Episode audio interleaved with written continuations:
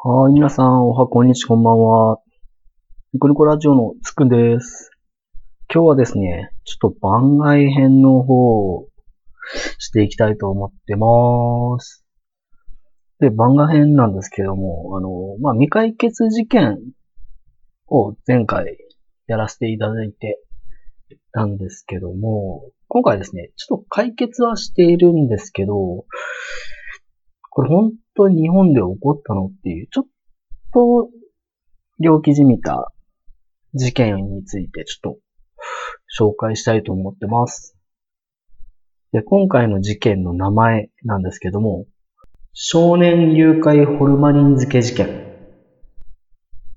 という、えー少年愛者によるバラバラ殺人事件ですね。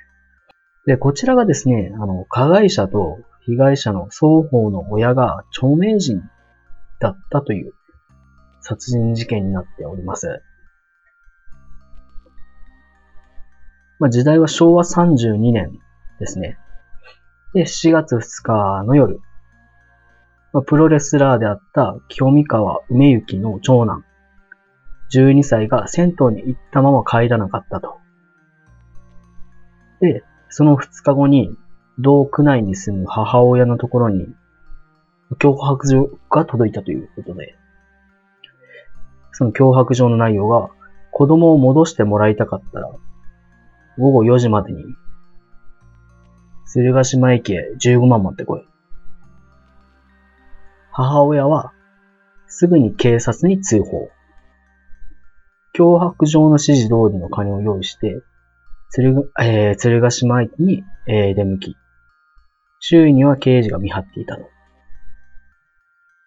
でも、少年も犯人も現れなかった。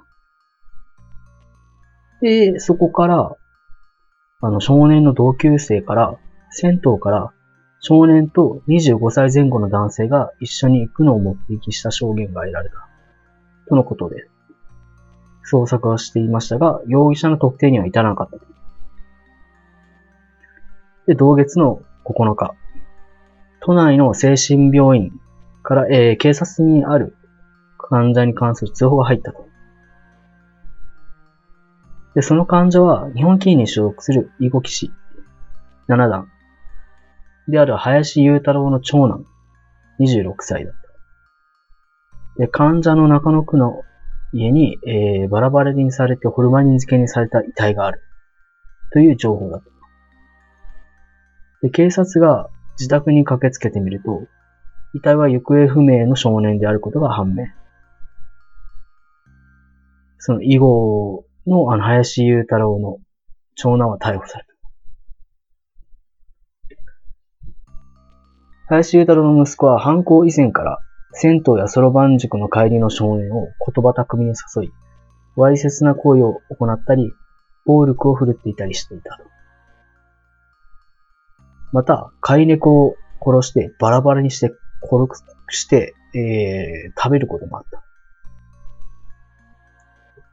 誘拐事件の数日後に、あ、数日前に、あのー林雄太郎の息子は少年に声をかけていた。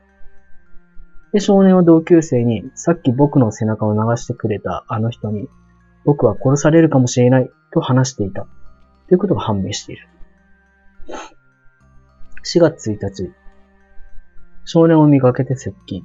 翌日の2日、必要に銭湯で、えー少年を家に誘い、家人を銭湯に追い出した。家の人ですね。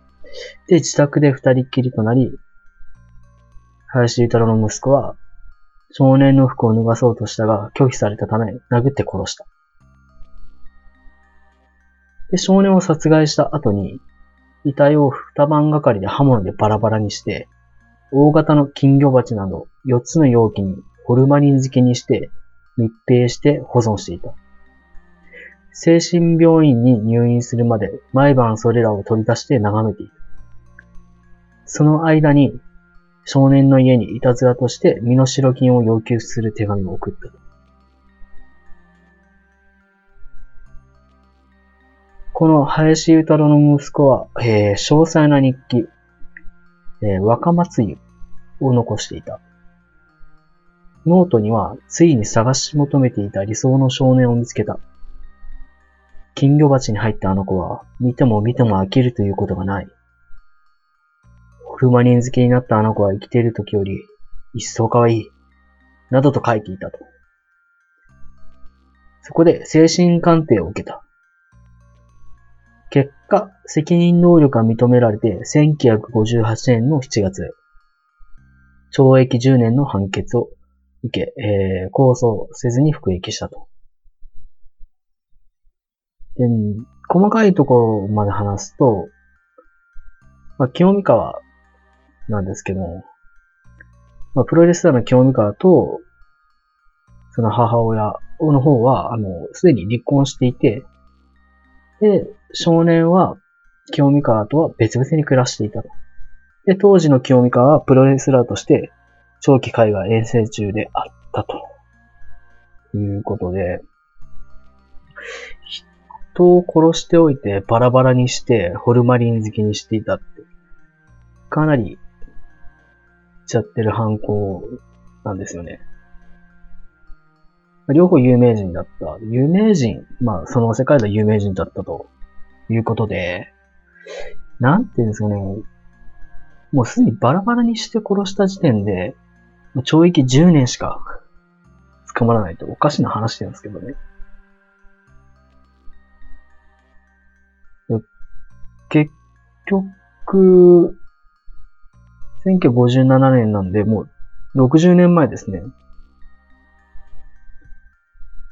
もしかしたら、この殺した人って生きてるかもしれないですよね。10年なんですぐ出てくるじゃないですか。いやー、ここまでして、責任能力はあると思うけども、懲役10年って短いっすよね。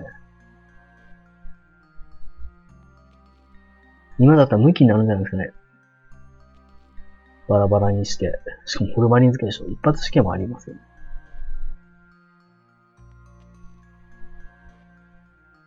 どうですか？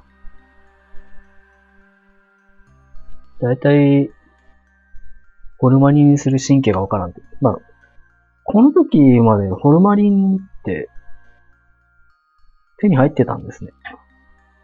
今って入らないでしょ？多分。調べてないんですけど。入らないですよね。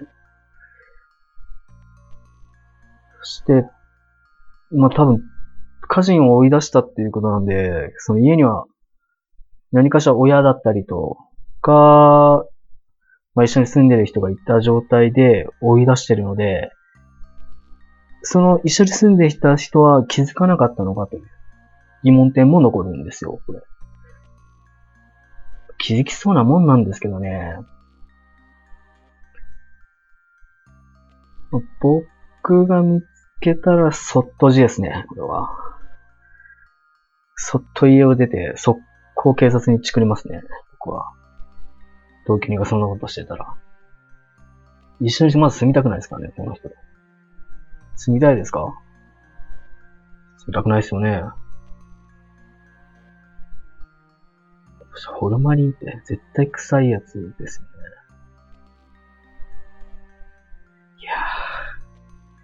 とこの事件をですね、結構言っちゃってるんで、紹介したかったんですよ。